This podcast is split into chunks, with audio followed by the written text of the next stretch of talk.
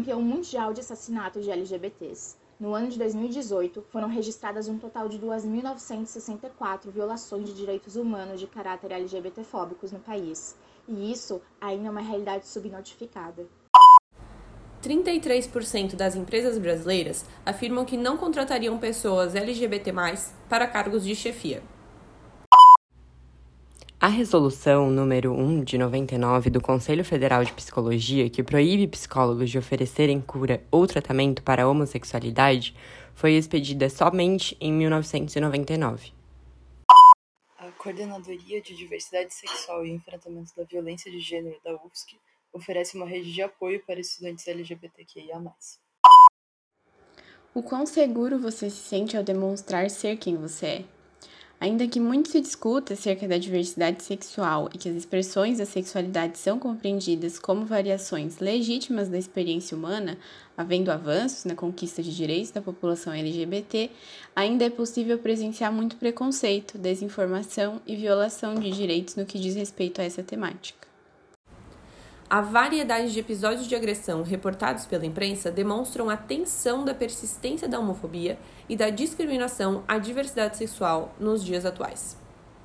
O campo da sexualidade tece íntimas e profundas relações com a psicologia, por ser um fenômeno humano do campo da afetividade, do prazer e da expressão de sentimentos e desejos, das relações interpessoais, do bem-estar e da saúde, ela se constitui enquanto um elemento estruturador de identidade atravessando a construção dos sujeitos e sua dimensão corporal, afetiva, cultural, social e histórica. Debater sobre sexualidade é debater sobre afetos, modos de existência, sobre como nossa sociedade constrói dispositivos para controlar e regular nosso corpo e subjetividade. É debater como o preconceito à diversidade sexual gera sofrimento psíquico e sofrimento ético-político, e, além disso, entendê-la enquanto marcador social que produz subjetividade. É pensar como a psicologia pode construir formas de promoção da cidadania e colhimento às demandas dos grupos vulnerabilizados. Nosso intuito, nesse podcast, é poder trazer um pouco desse debate. Esperamos que, de alguma forma, ele afete você aí do outro lado.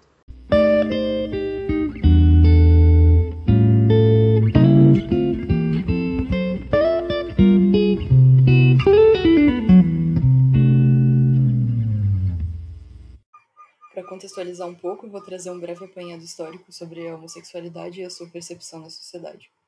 Durante a Antiguidade Clássica, os relacionamentos homoafetivos eles eram normalizados, inclusive elevados a uma situação pessoal é, de realização máxima. No Ocidente, muito por influência da, da religião católica, até o século XVIII, a sodomia e o sexo sem fins reprodutivos eram considerados crimes e poderiam ser punidos com pena de morte. A sodomia especificamente só foi retirada do Código Penal francês, por exemplo, em 1791.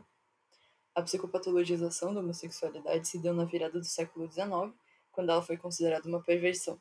E a gente pode detectar traços dessas mesmas discussões daquela época no discurso atual, como a teoria biológica que considerava as perversões sexual, sexuais, entre aspas, enquanto uma forma de degeneração, e a teoria psicológica, daquela época também, que relacionava a homossexualidade a um suposto tipo de educação específica.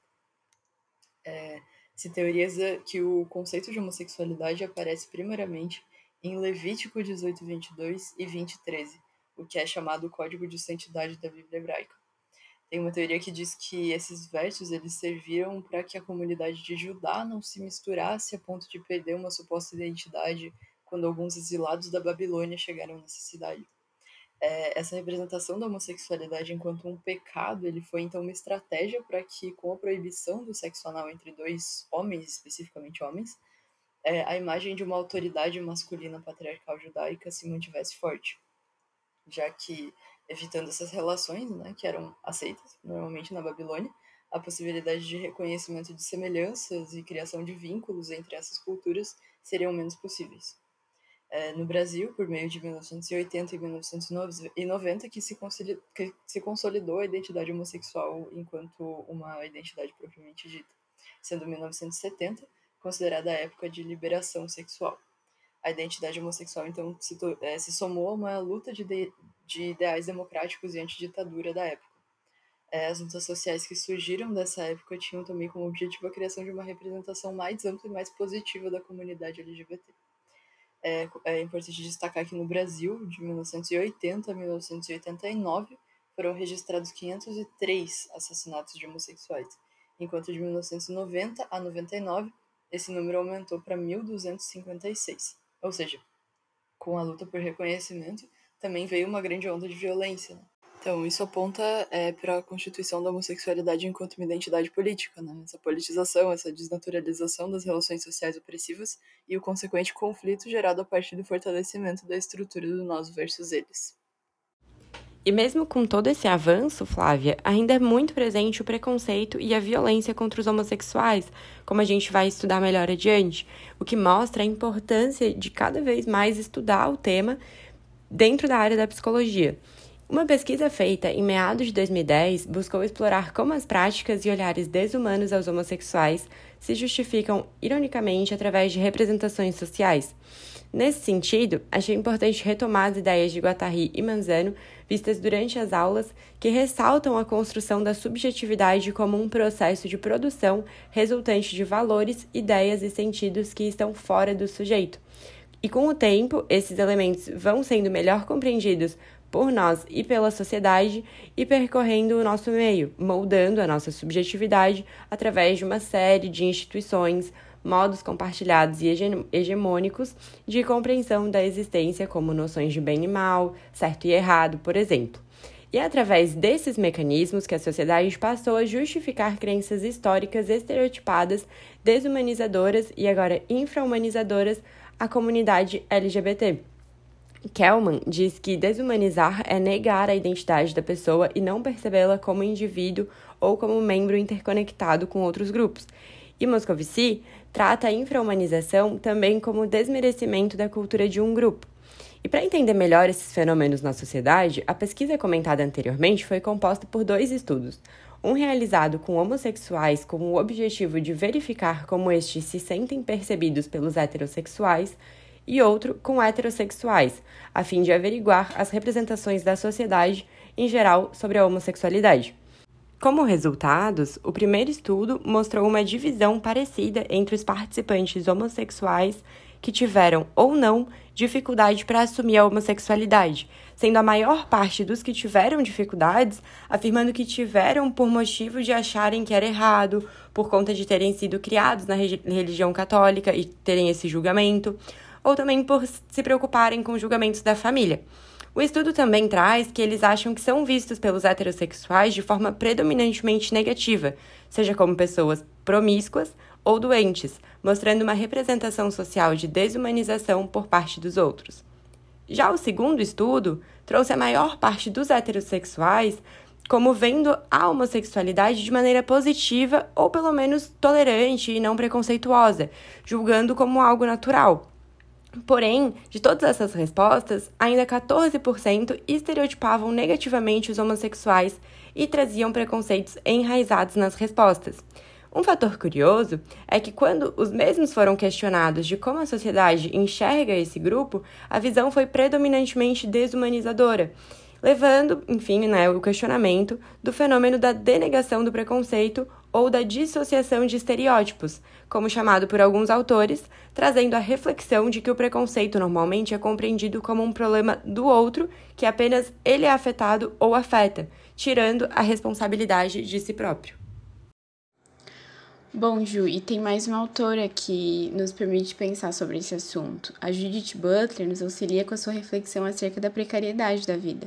Ela nos lembra de que todos somos precários, afinal, somos seres sociais que dependem de outras vidas para existir. Porém, é importante diferenciar essa definição da condição de precariedade, pois essa é politicamente induzida. De forma geral, a partir da produção normativa da vida, alguns sujeitos serão considerados menos e ficarão mais expostos a violações. Nesse sentido, as reflexões acerca dos marcadores sociais geram um diálogo interessante com a Butler. É, a sexualidade dos sujeitos é colocada em questão pela sociedade, e a partir dela, diversas vidas passam a ser consideradas menos dignas. O padrão é a heterossexualidade, e pessoas que se identificam de maneira diferente são menos reconhecidas, menos passíveis de luto.